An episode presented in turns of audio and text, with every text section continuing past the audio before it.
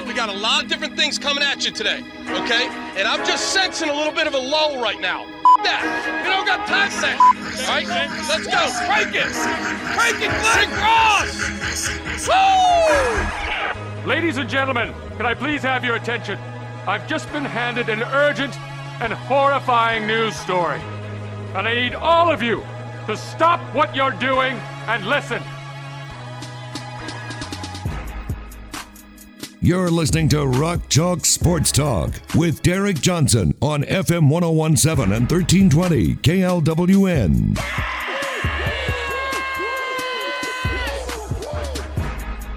Hey, what's happening? Welcome into another edition of Rock Chalk Sports Talk. I'm Derek Johnson. We're going to be joined by Scott Chasen of 24/7 Sports coming up at 4:30 here on RCST. We've also got a top 10 list of kind of a weird top 10 list that I know Richie's already shaking his head about. Worms. You were like trying to figure this out before the show started. I know I know four worms. Mm-hmm. Four.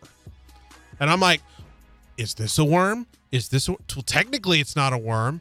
It's it looks like a worm, but it's got legs, so it's not a worm. So it's like, mm-hmm. you know, yeah, I was dissecting that thing early on. I know four worms and that's it. Well, I feel like a lot of people are in the same boat as you, but don't worry.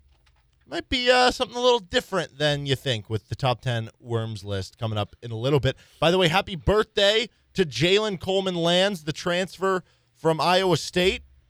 Turns. Richie, do you know how old he is? 21, Older?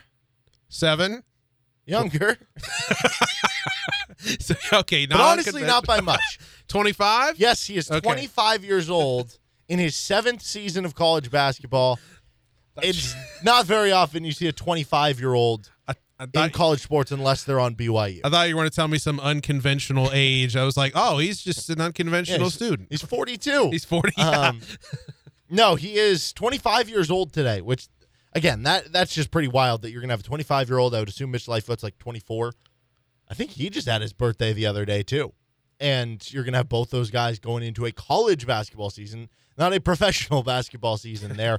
and the birthday present today for Jalen Coleman Lands the ESPN Events Invitational in Lake Buena Vista, Florida, which is the preseason. I don't know why they call it like the preseason. It's just like a non-conference tournament in November around Thanksgiving.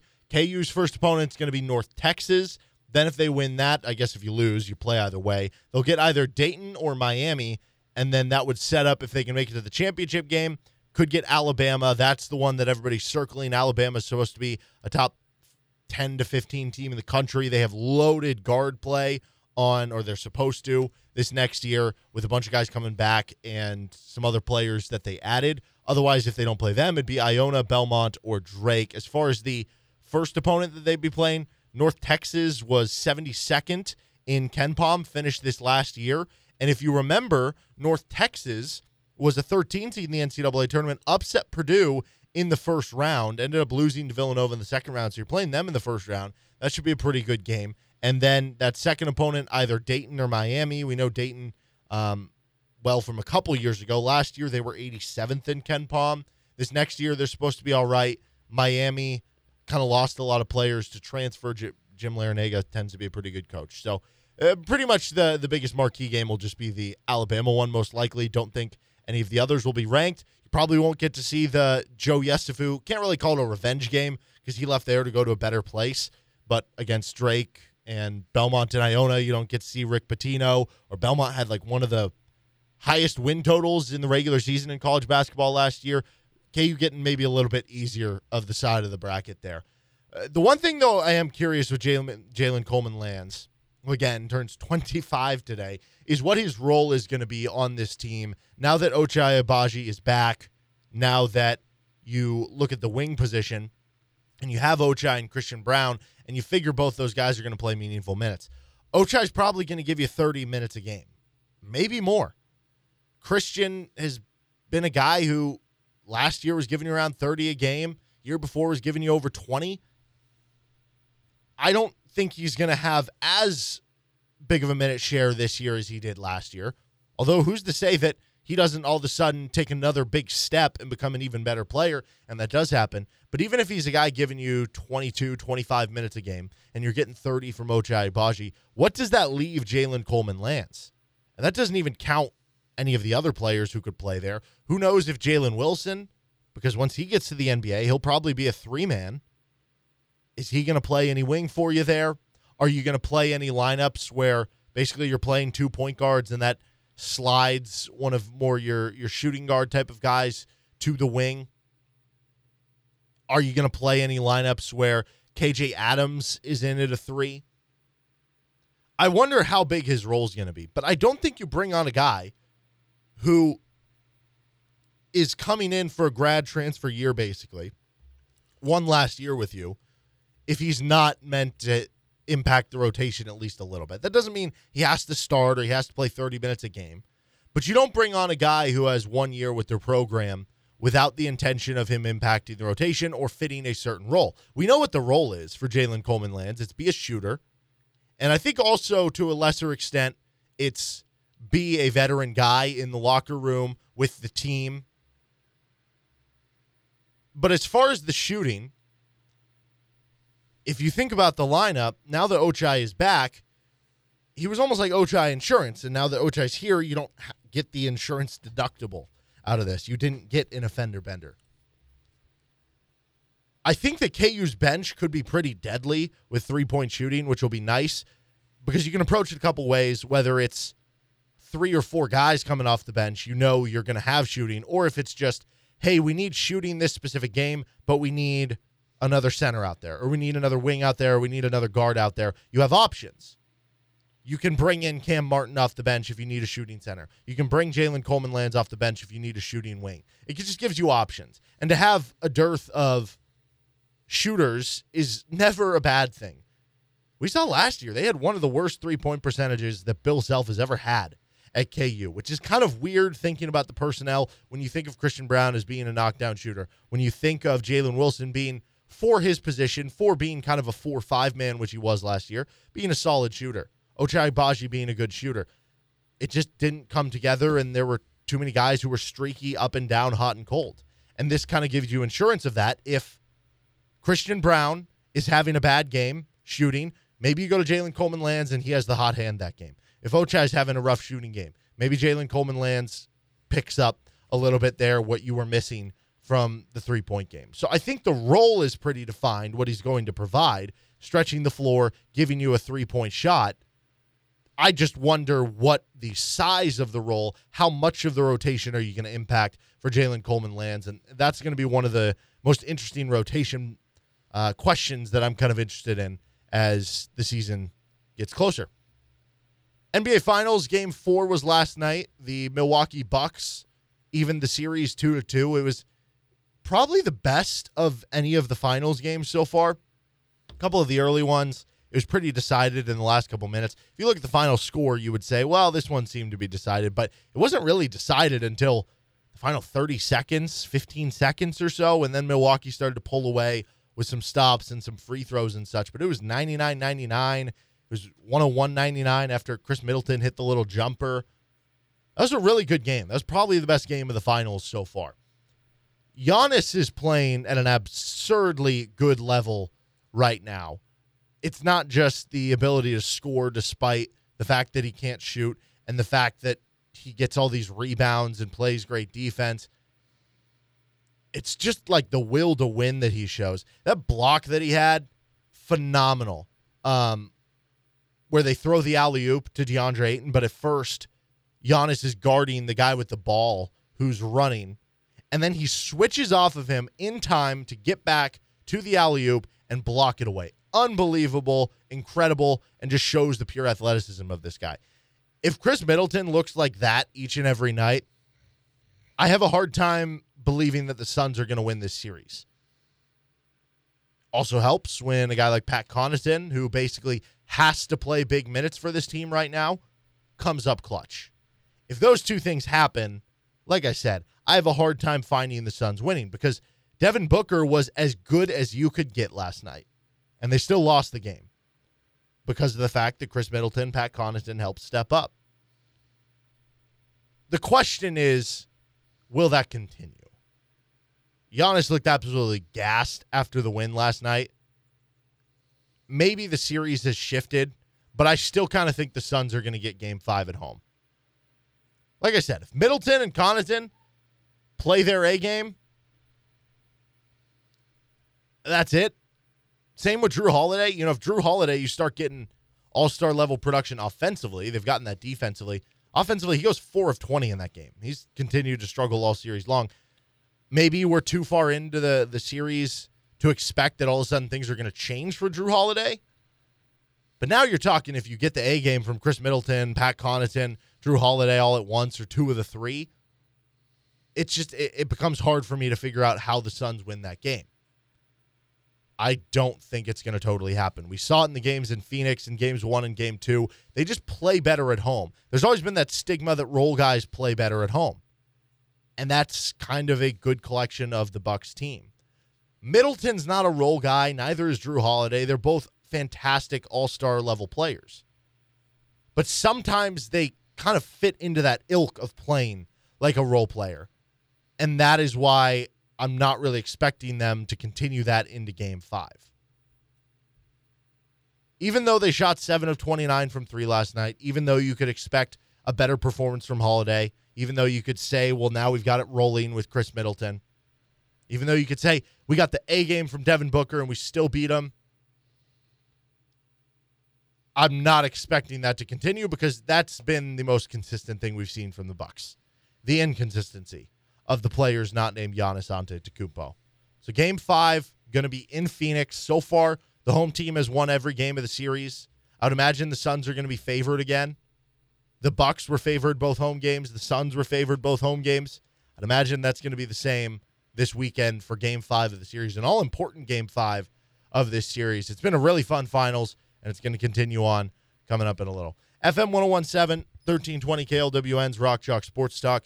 Big 12 Media Days were earlier today, and actually they're they're still continuing on with some player breakouts. Lance Leipold caught up with the media at the podium, also had an interview with ESPN despite the team not being able to get down to Dallas. They tried to fly out this morning, couldn't because of the weather, ended up having to stick around and good thing Zoom is the thing. They were able to basically zoom in for everything in that regard. Let's get to some of the audio and maybe one of the most important things that Lance Leipold talked about and was kind of thematically brought up over the course of his different conversations today. That on the other side, I'm Derek Johnson with Richie Boswell. This is Rock Chalk Sports Talk on FM 1017 and 1320 KLWN.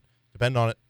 You already know that if you need a car wash, you need to go to Tommy's Express Car Wash. They've got all the tools and expertise to keep your car clean, both inside and on the outside. You want it clean inside because if anybody gets in your car, they're not going to want it look like a pigsty. Plus, you're going to want it clean of all those germs. You want to clean on the outside because if you're going to be pulling up in somebody's neighborhood, maybe going to see a friend, they're going to see the outside of your car and go, wow, this guy, he knows what he's doing with his car washes. That's because Tommy's Express Car Wash is going to take care of you. Their wash packages let you pay for the services you want, including Tommy Guard and body wax. That's right, have it looking real spiffy. Wheel cleaning and tire gloss, underbody flush and spot free rinse and vacuums as well. If you're like me, you have a dog, I have a golden retriever, she sheds so much. So I need the vacuums at Tommy's Express Car Wash, and boy, do they have them. They do them right. That's wash, rinse, repeat with Tommy's Express Car Wash. And don't forget to download the Tommy Club app today and enjoy endless washing for one low price. That's at Tommy's Express Car Wash. Welcome back in. Rock Chalk Sports Talk on FM 1017, 1320 KLWN and KLWN.com. I'm Derek Johnson. Earlier today was Big 12 Media Days, and it's actually still going on. They're having like player breakouts and stuff. But they had all the coaches speak over the last couple days at the podium. Kansas was not there. They were supposed to fly out this morning, and given the weather all the storms, they were unable to do so. So they ended up having to, I mean, thank goodness that Zoom technology has taken off over the past year or so with COVID. They ended up zooming in Lance Leipold into the building. They had like a big screen TV where everybody could see him. They were still there in Dallas at Jerry World and just asked him questions like normal. Um, it was a little bit different than your normal press conference. You have your delays and such, but Nothing completely different from what we've been used to during kind of Zoom culture, so to speak. So Leipold spoke with the media, and he also talked with ESPN earlier in the day. They had a show on, I think it was ESPN U, but it was also on Watch ESPN. And they were going to the different coaches and interviewing the coaches. So there was both the podium audio and the interview that Lance Leipold did with ESPN. And one of the common themes that was said in this and that kept coming up was the idea of consistency and how important consistency is for this program. This isn't something new. We've talked about this before, but the more we hear from Lance Leipold, the more we're learning how important this is. And for a program at Kansas that has been sorely missing this, I think you circle that as maybe the number one thing that Lance Leipold is trying to institute into this program. You talk about whether it's coaching changes, whether it's player changes, players transferring in and out. There's been so little continuity in this program, not just from the head coach, from the assistant coaches, not just from the coordinators, from the position coaches. And you need that continuity to develop a strong program. So here was Lance Leipold on that interview with ESPN discussing the need for consistency for this program what we've been about for a long time. I, I've, I think if one, uh, I probably have one of uh, the the less conventional type path in college football. I, I don't think uh, uh, it's the norm per se, but I think when you look at uh, the stops along this 30 plus year career, I, I'm I've I haven't been a guy that's uh, you know seven seven jobs in 10 years type of guy. Uh, I've I've always been where my feet are at, and and when an opportunity like this came, I thought it was a great fit for many reasons. I, if you look at our staff, uh, many of the guys that, that have come with me have been with me for a long time. They're the same type of people. And uh, I think, again, that, that's what made this such a fit that this program needs some consistency. The players need to have the same person in the position room with them, and they need to have the same person uh, as, as the head coach. For, and they've gone through um, quite a bit of changes here. Yeah, sorry about the music. They just randomly had music playing and different graphics popping up during different points in the interview on the ESPN one, not during the podium one. But you hear him talking about it there. How can you hit your goal if the goal is constantly moving? Now, the ultimate goal, obviously, for KU is win games. But to accomplish that goal, there's many steps along the way, which might be, who knows, dominating your guy this week or just getting better in practice every day, or working on this technique, watching more film, whatever it is, doing this scheme. No matter what it is, you need a common message. Because if the goal is constantly changing, if the message is constantly changing, where do you go? What happens if you go to the dentist and you say, I, I I'm just having trouble flossing in this back area of my teeth? Like what what's the best way to approach that? And they tell you, well, maybe go to the store and get some of those floss picks. Like those are going to help you get back there. And then the next time you go to the dentist, they say, well, no, actually the floss picks don't work. You need to get the real floss. And then the next time you go to the dentist, they say, well, you need this other product altogether. You're going to be totally lost. You're going to be totally confused. You're not going to know what to do. That's kind of like what it's been for KU with having all of these different coaches and positional coaches in places of power for the Jayhawks, where it's not necessarily that the coaches were saying wrong things or the coaches were doing wrong things, but when you're all trying to be on a collective goal to get to the collective process and have all those goals funnel into what the scheme that is meant to be run by the team overall, you have to be on the same page. And that has to be a consistent message over the course year in, year out. And that's something that has been missing at KU that it sounds like Lance Leipold is making a first priority here at Kansas. Now, obviously, getting consistency and trying to be more consistent is one thing. But how do you go about being more consistent and how do you actually achieve doing that is a whole nother. Lance Leipold was asked about that as well. you know you, have to prove it you have to prove it in each and every day about about being consistent and being here and and we're going to control what we can control at the moment and that's our attitude and efforts and how we're going to work each and every day uh, to be better and uh, i think that's one thing that uh, we've been able to do at our other stops is that we focus on what we can control i'm going to work each and every day to try to make this program better on and off the field and what we do within our culture, our expectation of our players, the people that are going to touch our program, and how we're going to go about it. And, and then those results will, will start to show itself. But you're right. And, and what it's going to have to be is, uh, you know, we've got to stop having a, a young man have, be on his uh, third or fourth position coach. And then so we can have that consistency on the field and we can start seeing those results. And, when, and again, it's going to take some attention to detail on the field, but I, I, think right within our conference and, and really within college football in, in, in, the last couple of years, you've seen programs that are very similar to us in many ways, um, have built programs for success and, and it's been able to show itself. And we feel that can be done right here at the University of Kansas. Everything I just said was echoed again there by Leipold, or I was echoing Leipold um, with that coming earlier in the day. But the part about the kids being on their third or fourth position coach, like it's one thing for me to say, yeah, they need to get a more consistent staff.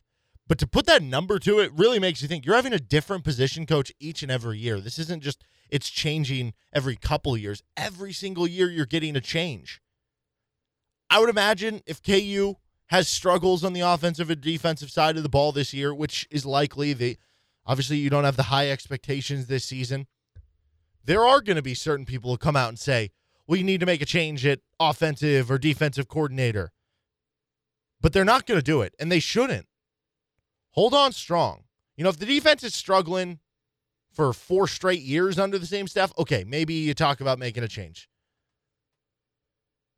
But you have to be able to take those lumps and it's not that Kansas has been trying to make a shortcut in certain regards. They had like Charlie Weis kind of was with the JUCO guys. David Beaty at the end of his tenure kind of was with some JUCO guys. But they've kind of done it with staff a little bit too. How many times did David Beaty become offensive coordinator after he made an offensive coordinator change or then became the guy, then switched to somebody else? Same thing with Les Miles. Like, how many offensive coordinators has there just been in general? And those are kind of the quick fixes. You almost have to stay with a guy for a while because you want to retain that message. This isn't Texas where you have five star players in the program that are already being developed and you just need the right scheme to fit around them. You have to develop those guys and you do that with a consistent message as well. And then again, Lance Leipold just kind of furthering how important the consistency part of this is. Consistency from walking in every day and expecting the same thing from people you're around, consistency from expecting the same work ethic every day from the players, and the consistency of having that same staff. He echoed that again when he spoke up at the podium on Big 12 Media Days.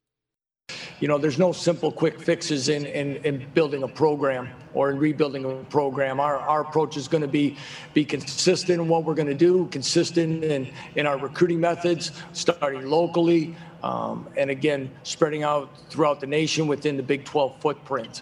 Um, our expectation is it will be very similar to other places that we've been, is that we're going to expect and, uh, and want our players to uh, continue to work on daily improvement. Um, we have to be a, a program that's going to take care of the finer points of the game and and, uh, and and continue to build consistency and confidence in, in, in each and everything that we do. And that's another key too. Consistency in the finer points of the game. You're not going to outflash other teams. You might have the occasional speedster, but overall, you're not going to be overly faster than an Oklahoma or a Texas. You're not going to be overly stronger than an Oklahoma. But can you be disciplined? Can you avoid those dumb penalties we've seen in the past? Can you make the other team beat you? Can you, instead of a two yard loss on a run, turn it into a two yard gain? Can you avoid the bad sacks, the bad turnovers? Those are the things that you got to be more consistent about. And that is the key word that came out of today's Big 12 Media Days with Lance Leipold consistency. And it's going to take some time to develop, as most things are for this program. But that is something that you can at least start to build the foundation right away in year one. that's not something we can look at and we're not around the program every day and practice every day that we can't see it necessarily in wins and losses or in results on Saturday. And we probably won't know. But the key to building the foundation is going to be that consistency. FM 1017, 1320 KLWN's Rock Chalk Sports Talk.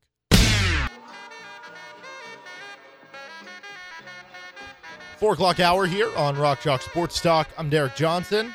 Richie Boswell in studio with me on RCST. We're going to be joined by Scott Chasen coming up at 4:30. He's actually down in Dallas. I, I kind of feel bad for any of the journalists or whoever from the Kansas beat that traveled down there to Dallas only to have the situation that arose. And it's not their fault. It's not Kansas' fault. They've gone down the day of many, many years and it's worked out okay. It's just kind of an unfortunate situation. Part of me feels bad. The other part of me, though, is like, well, after you're done, I, I don't know how this works. I'll ask Scott about it. Is this like a vacation once he's done with the work? Like, gets the Yeah. work done. Now he can just play around in Dallas. I, I my whole thing is like, how are they? I mean, is the paper okay? I mean, I mean, is the paper okay? well, what do you mean? well, it's like I mean, I know Scott's Scott's enjoying. He's like, I'm in Dallas. I don't, you know, I'm good. but like the paper spent money for Scott to go Mm-hmm. down there and cover KU technically, and they didn't even go down there. I mean, he still covered KU, and they still had. but yeah, he yes. could have technically done it from home with the Zoom call, but they have player availability, which you wouldn't be able to get. And I know Scott was writing a bunch of stories yesterday, so go check him out on his website. Since we're talking about this, we'll plug him at fog.net, where he talked to different running backs about the transition that Devin Neal can make in his freshman year at Kansas. He talked to different coaches about their thoughts on the Lance Leipold hire. So he, they got their money's worth. They got I- their money's worth, It's just okay. kind of a funny situation, to be completely honest. They got the vacation and That's what I'm going to tell Scott. I'm going to be like, "How was your vacation now that you didn't actually have to cover cover the actual KU. team. I'm sure he'll Yeah. be happy about that.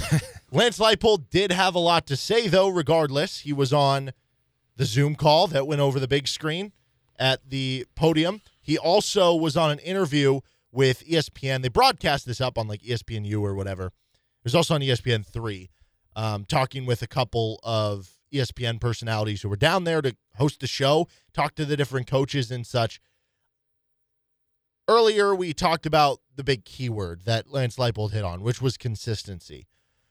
Beyond that, the other thing that I found really interesting, I mean, there was a bunch of stuff, but the play style, because we don't totally know what that's going to be for KU. And he went into it a little bit. It wasn't necessarily saying, hey, we're going to run a pistol offense where we're going to run a lot of outside zone. That stuff we don't know for sure. We can take what he's done at Buffalo and say, yeah, he's probably going to run maybe some zone runs to the outside, or they're going to be balanced on offense. Depending what the personnel are, they're going to adjust to it. Defensively, they're going to be a four man front, things like that. But specifically, what he wants the team to look like on the field, that was asked to him on the ESPN interview. Here is Lance Leipold's answer.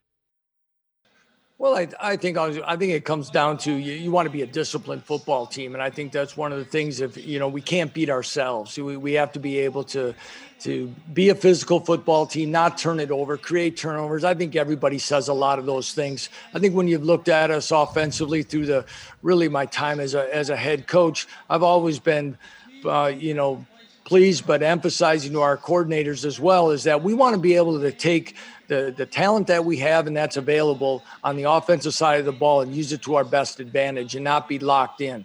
And sometimes that may be at the receiver position. Maybe one year it's at the running back position. It could be by the use of tight ends. And when you're able to be as multiple as you can be without drastically changing your schematics, I think you have a chance to be successful. I think, uh, you know, what, what helped us turn the corner at, at Buffalo was a chance that we did a great job in ball security. And, uh, you know, for us to, to start making gains, we have to do better at, uh, you know, hanging on to the ball here. Defensively, Brian Borland's, uh, like I said, he's been with me a long time. I've always been impressed with the job that he's done. We have to be able to stop the run, though. I think every, you know, this is a wide open scoring conference. I know it has a reputation of that, but at the end of the day, if you're not good on first and second down, you're not even getting a third down half the time. So we've got to be able to start there. And then again, to be, be athletic enough to get get pressure on the quarterback and, and again create turnovers. And lastly, of course, we've got to be better on special teams. We got to be able to find ways to create hidden yards and uh, and and steal possessions when we can. And that sounds about right in tow with everything you'd expect. The the multiplicity on offense for a guy who has been so multiple and has adjusted to whatever the personnel has. That's exactly what you want at a school like Kansas. That's exactly what Lance Leipold does. From going from that, from not turning the ball over, another thing that he mentioned. That's been a problem for Kansas. I don't know how much of that is a focus thing or how much of that is just when you have, for instance, certain offensive line struggles, which they have in years past. That's going to create more havoc. That that to me seems like the biggest leader to turnovers. It's quarterback play and bad O line play. If you have bad quarterback play, you're going to throw more interceptions. If you have bad O line play, you're going to throw more interceptions because you're going to be under duress and making quicker, maybe not as smart decisions, or you're going to get strip sacked. So those are the two biggest positions that I view as altering the turnover problem. Maybe they can figure that out at Kansas. I, I think the offensive line will be a lot better. Quarterback position remains to be seen on the improvement of certain guys other new guys that you have in the program like Conrad Hawley, Hawley and Jason Bean. What are they going to do for you this year? But I think all those were key points Lance Leipold touched on. He also brought up the importance of stopping the run in that answer. He brought up the importance of getting to third down, of being able to get to situations where it's third and six, third and eight, as opposed to it being third and three. The entire playbook's open for the other team. You don't really know what's gonna what's gonna happen. And he kind of added to that when he was on the podium and discussed the importance of further defensively beyond that, just preventing big plays as a whole in the Big 12. Preventing big plays. I, I think that's one of the things when, you know, especially if you play in a explosive conference like this is, everybody talks about the explosive playmakers. But if you're not playing well on first and second down and, and you're not fundamentally sound and giving up big plays on those downs, you're, it's hard to get off the field. And those are things that uh, we're going to have to do a better job of. And, uh, and, and fundamentally in a lot of different ways. And, and uh, I, I, feel that uh, you know our, our defensive staff will will start that on day one, and, and we'll be a better defense, uh, you know, by doing so. And I love it when he uses the F word. Fundamentals. What were you talking about, Richie? No, you're laughing over there. No, no what's so funny? No, no. I'm what do like, you think? No, I'm just like again. I'm just not one time. I mean, I guess I don't know. When you say fundamentals, mm-hmm. yes, that's kind of going back to basics. Again, I just think about you know, there, there's no winning is hard. That's all I can think about. I just th- those three words, man. I just, uh, just I don't know. They bug me. No, sorry. I'm roll. I'm I'm going. I'm going. I'm going way off the trail here. I'm just like, there's no. He's staying positive, and and yet, you know, you go way off the rails with Steve Sarkisian sometimes. So I said, sorry, I'm going off the rails here. That's why. Well, the magic dust for Kansas is in the fundamentals. To kind of tie that in with Steve Sarkisian. Go. Thank you that is going to be so critical for whatever happens for the rest of the season, mm-hmm. for the rest of the the future of the program under Lance Leipold with KU. Fundamentals. Some people involve them with turnovers. Some view it as discipline, avoiding those dumb penalties. Some people just view it as doing your job and executing it right. Doesn't necessarily mean you're going to be the flashiest player and that you're going to be somebody who is able to go above and beyond and make these crazy highlight plays but you're doing the fundamentals. And that is something that has been so sorely missed in this program, something that we've wanted with Lance Leipold, the idea of just bringing a guy. I don't care about the social media stuff. I don't care about the press conference stuff in terms of him being flashy and saying funny quotes. Just be a grinder, fix the program, get to the fundamentals, fix the culture of this team. And that is why the F word is important. Fundamentals. Is Todd Reesing available? Team. To is, play? Yeah, is he available? Does he still have some eligibility left? No. No. Ah. Just double checked. No. this was the final statement from Lance Leipold on what he wants out of his team in year one. They asked him on ESPN to give just a one sentence statement. It was pretty succinct. We want to establish an identity, a culture, and a way that we are going to move forward to bring Kansas football and, and the University of Kansas the program it richly deserves. And that is the other keyword culture. We talked about consistency, we talked about fundamentals. Culture, the other one. This is one that goes back to the story that we had with Jesse Newell in the Kansas City Star. Fixing the culture of this program, both in terms of wins and losses, both in terms of practice habits or consistency, and the culture of just having a good program that's doing things in the community in a positive way that creates a good locker room that creates a good environment to breed success on and off the field and i think lance leipold is the right guy for that which gets further proved by all these answers that i think he's had that I've kind of agreed with so far in Big 12 Media Days. FM 1017, 1320 KLWN's Rock Chalk Sports Talk. Scott Chasen of 24 7 Sports, is going to join us in 15 minutes from right now. He's in Dallas, maybe messing around because KU's not down there, but realistically, Scott probably uh, working pretty hard down there. We'll talk to him, catch up everything that maybe we missed from not being down there in a little bit, right here on RCST. 4:30 on RCST. I'm Derek Johnson on KLWN. Scott Chasen is down in Dallas. And I was I was wondering about this. Scott Chasen obviously of phog.net 24/7 sports. Scott, are you uh, in trouble with your work for going down to Dallas and then KU not even being there?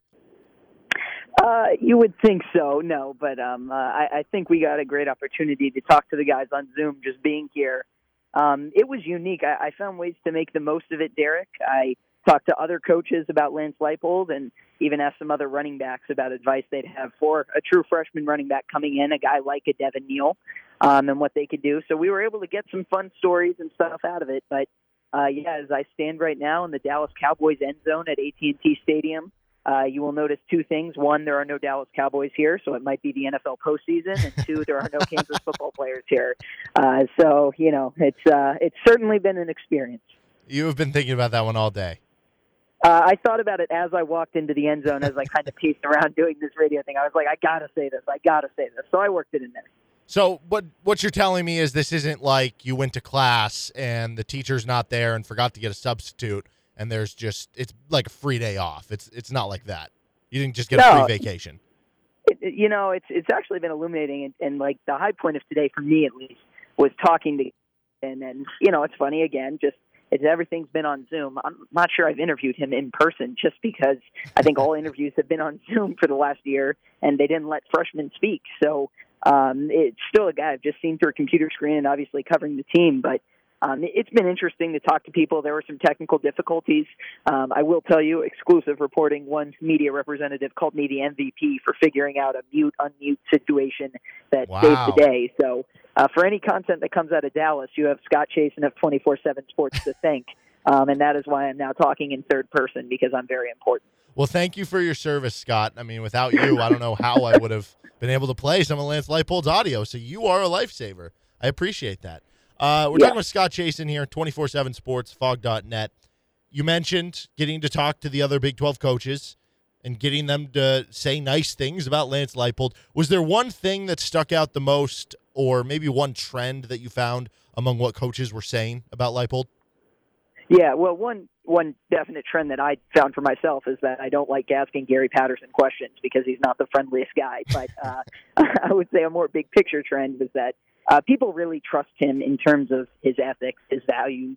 Uh, they think he's a good person, which should be a given with the coaching hire, but obviously given you know the state of Kansas football and um, you know obviously there have been a lot of stuff on the field that hasn't gone well, but I think off the field we're learning uh, maybe some of that stuff has been the same too. So um, you know, it seems like a good hire. It's a guy a lot of people are familiar with. You know, Gary Patterson was on a coaches association forum and committees for a long time. Uh, Chris Klieman gave me probably the strongest answer when I asked him. He said it was a good hire. He talked about his experience at a lower level. Um, and it was just kind of person after person after person um, who, really wanted to, to kind of vouch and say that, you know, Lance Leipold is the right guy for the job. Now, coaches do that from time to time, but you got a sense of sincerity uh, just from the perspective of this guy is a good football coach. He's a respected football coach. And there are ways things may not work out, especially if recruiting doesn't pick up and they don't, you know, manage things right. But, you know, they have the football coaching and, and maybe player development side of things down. And that hasn't always been the case in Lawrence. So uh, that seemed to be something that other coaches were really high on um, and really did want to praise Lance Leipold for. If you really want to burn some bridges, you can give us the the ranking if you want. We're gonna do top ten um, gummy or, or worms on the next segment because it's National Gummy Worm Day. So if you want to do an early top ten ranking of the least friendly Big Twelve coaches, you can do that. Well, I mean, I could give you nine and ten because it's Mike Gundy and Gary Patterson, and then I think everyone else is batting for eight. So I don't know that I'm burning any bridges as compared to just saying what everyone else recognizes. But I didn't even talk to Gundy today. I just have seen any interview he's done from the last two decades, so I, I have a pretty good idea. Yeah, I, uh, I I would probably put Gundy up there, but uh, as we know from a show about a week and a half ago, Nick's last show, there's there's some extra maybe bad blood there.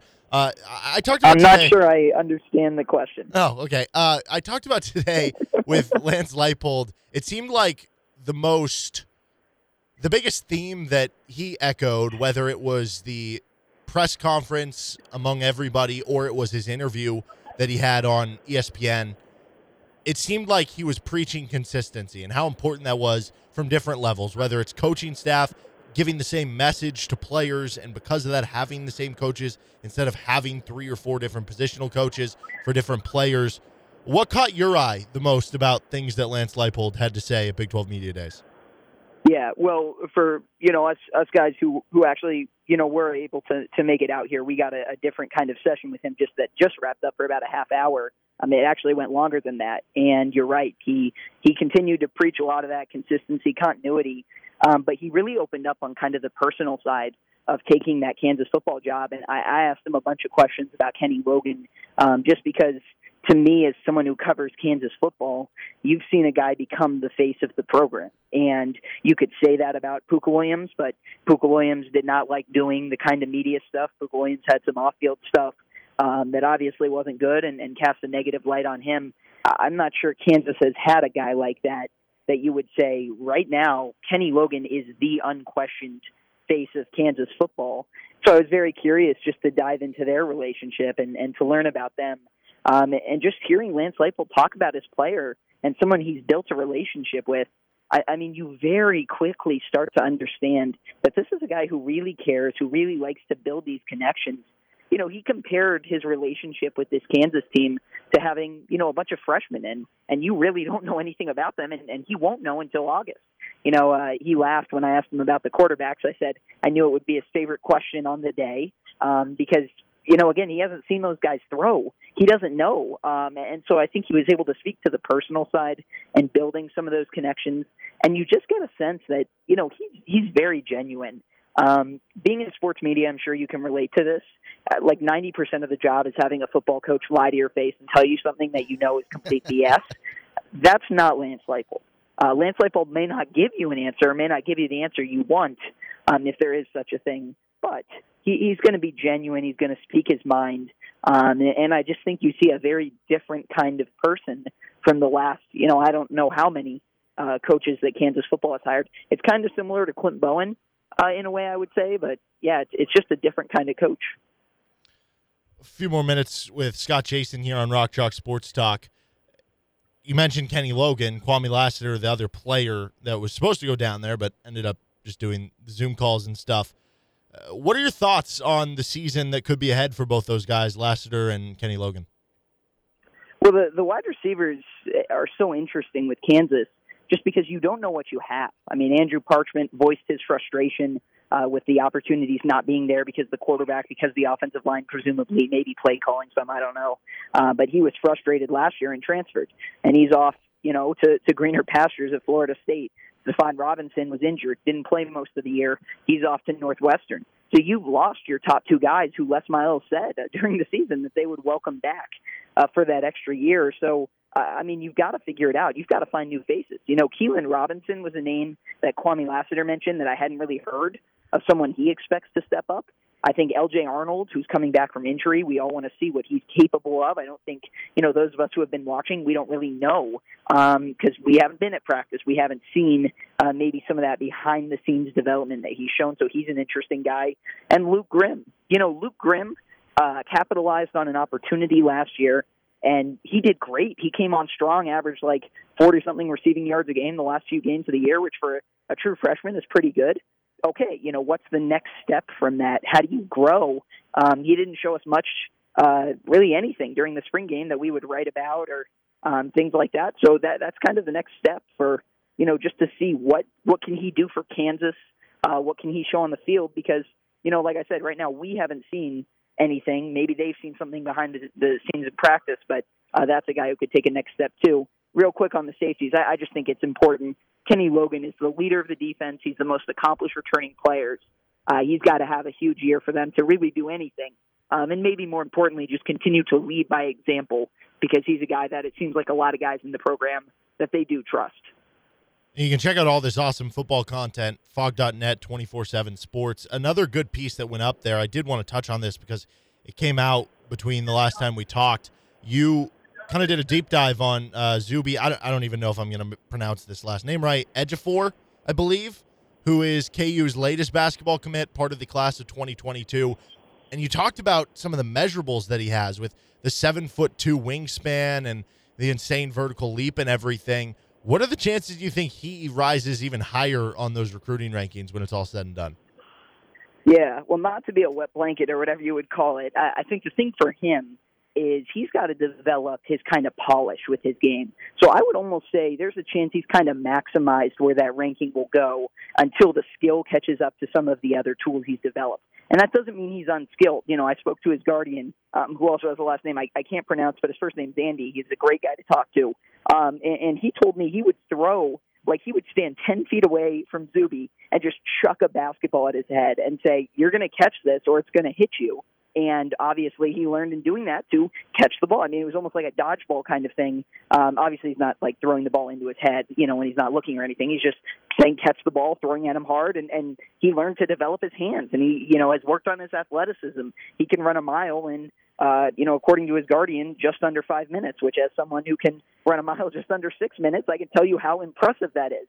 And to be clear, for me, that is exactly one mile, one time, and probably never again. So um, he, he's an athletic specimen. He's a, a really, really talented player. He's got a great personality. His guardian is hilarious too, um, and has some basketball background as well. So uh, it seems like a good fit between the two of them. It seems like a, a great fit between them and Kansas.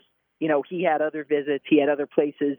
Uh, his guardian grew up a Texas fan, and you know was like, I would have loved him to play at Texas, but they went on a visit to Texas, and the whole time they were thinking about Kansas, and that's how he ends up committing to KU. Last thing I got for you. This is a journalistic beauty of the way I put together this question. I actually have this one written down.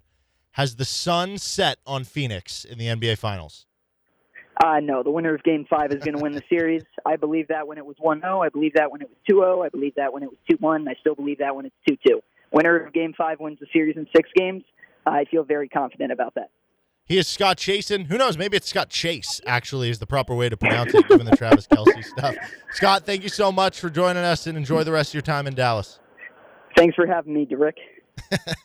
Scott Chasen, 24 7 Sports, phog.net, doing a lot of great work on Big 12 Media Days and everything else going on with KU. So check that all out online. FM 1017, 1320 KLWN's Rock Chalk Sports Talk. I'm Derek Johnson with Richie Boswell in studio. Coming up next, top 10 worms. You may be thinking, why do I care about worms? Well, you probably don't, but trust me, it's going to be a little trickier than you might think. It's National Gummy Worm Day. So just think like that. Top 10 worms on the other side.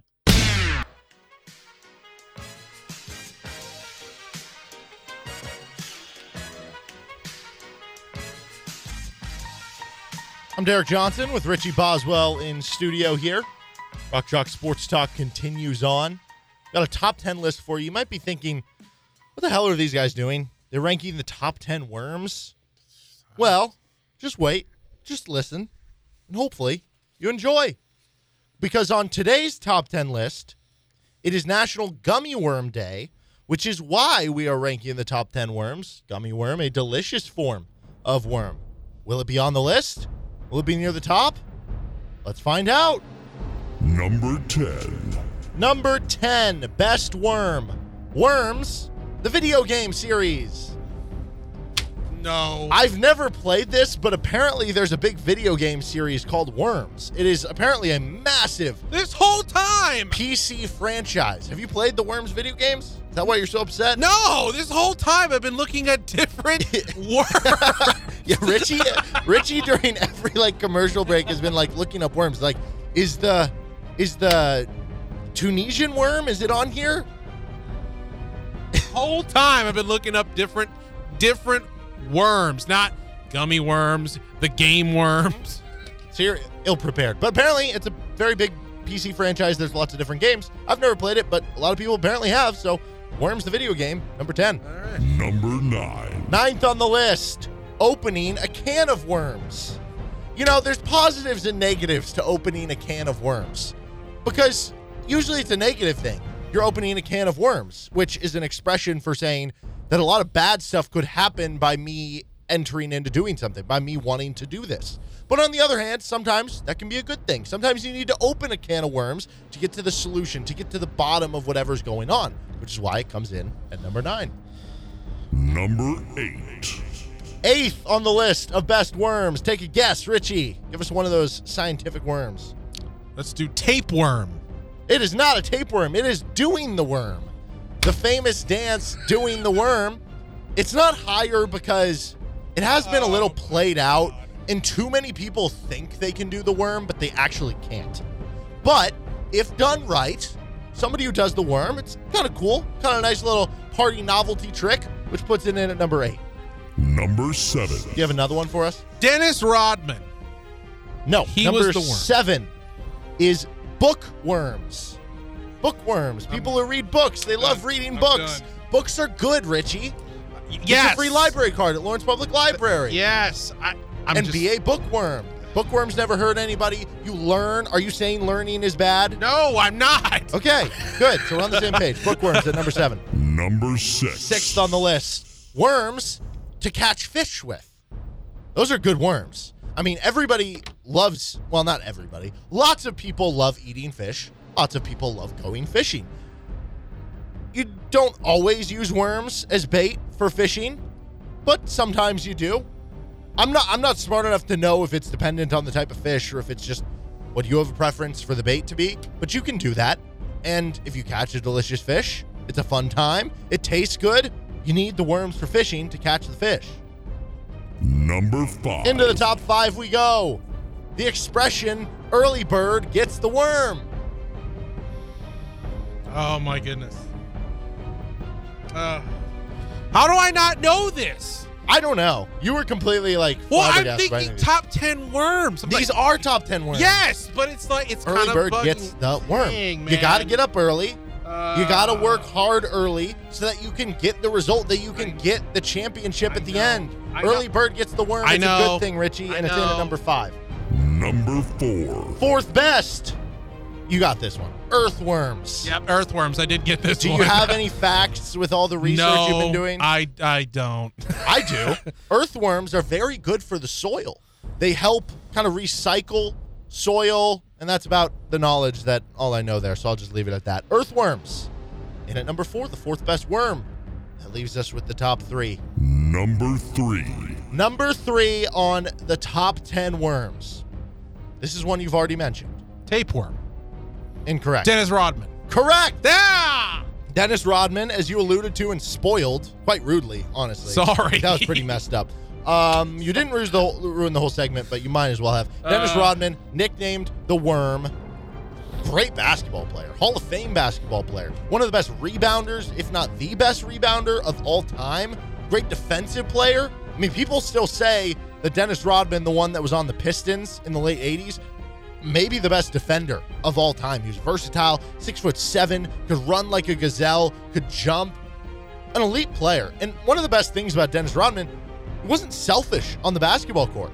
He would get the rebound and he would say, you know what? I don't want these two points. MJ, you take it. You shoot it. You make the shot. I just want the rebounds. I remember hearing interviews where he would take pride in games where he would like not score. Like the less points and the more rebounds he had, the bigger differential there, the like happier he was. So if he had no points, 25 rebounds, it was like his favorite game ever. Nicknamed the Worm. Don't totally know why. Is it because he looks like a worm? I don't know. I don't know. That's a good question. That's I don't know. But either way, Dennis Rodman, really good. He's in at number three. Number 2. Number two on the list. You got any guesses? Give us a scientific a- one. appar- okay, how about um, how about a roundworm?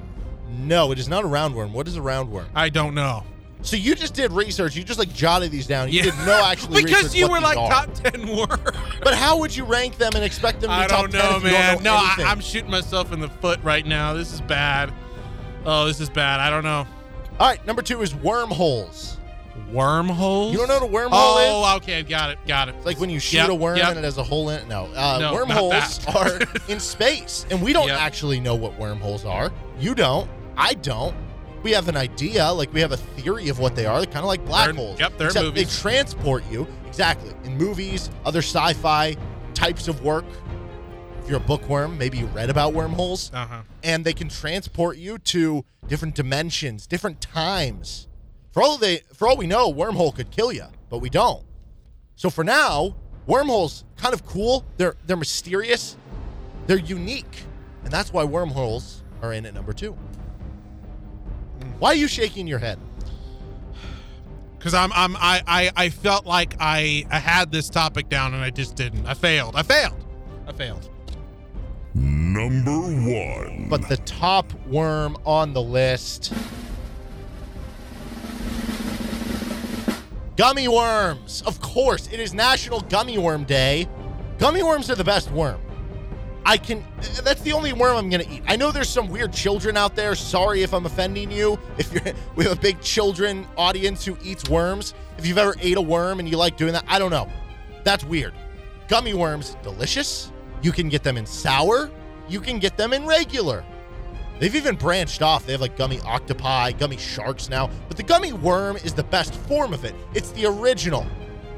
It's the creme de la creme. Do you not like gummy worms? I do like gummy worms. So what's your problem? right now? I just, I, I, sh- I, I'm, I'm upset with myself because I really wanted to nail this list down. This was an interesting list, and I failed. I had all these different kinds of scientific worms, but apparently I had no expressions, nothing. Hmm. Lots more worms than you think out there in the world, but gummy worm takes the cake. Uh, it's one that I'm gonna eat. that was a good one. Be happy with. Here's Richie Boswell. I'm Derek Johnson. That is the top 10 worms right here on Rock Chalk Sports Talk. FM 1017, 1320, KLWN. Depend on it.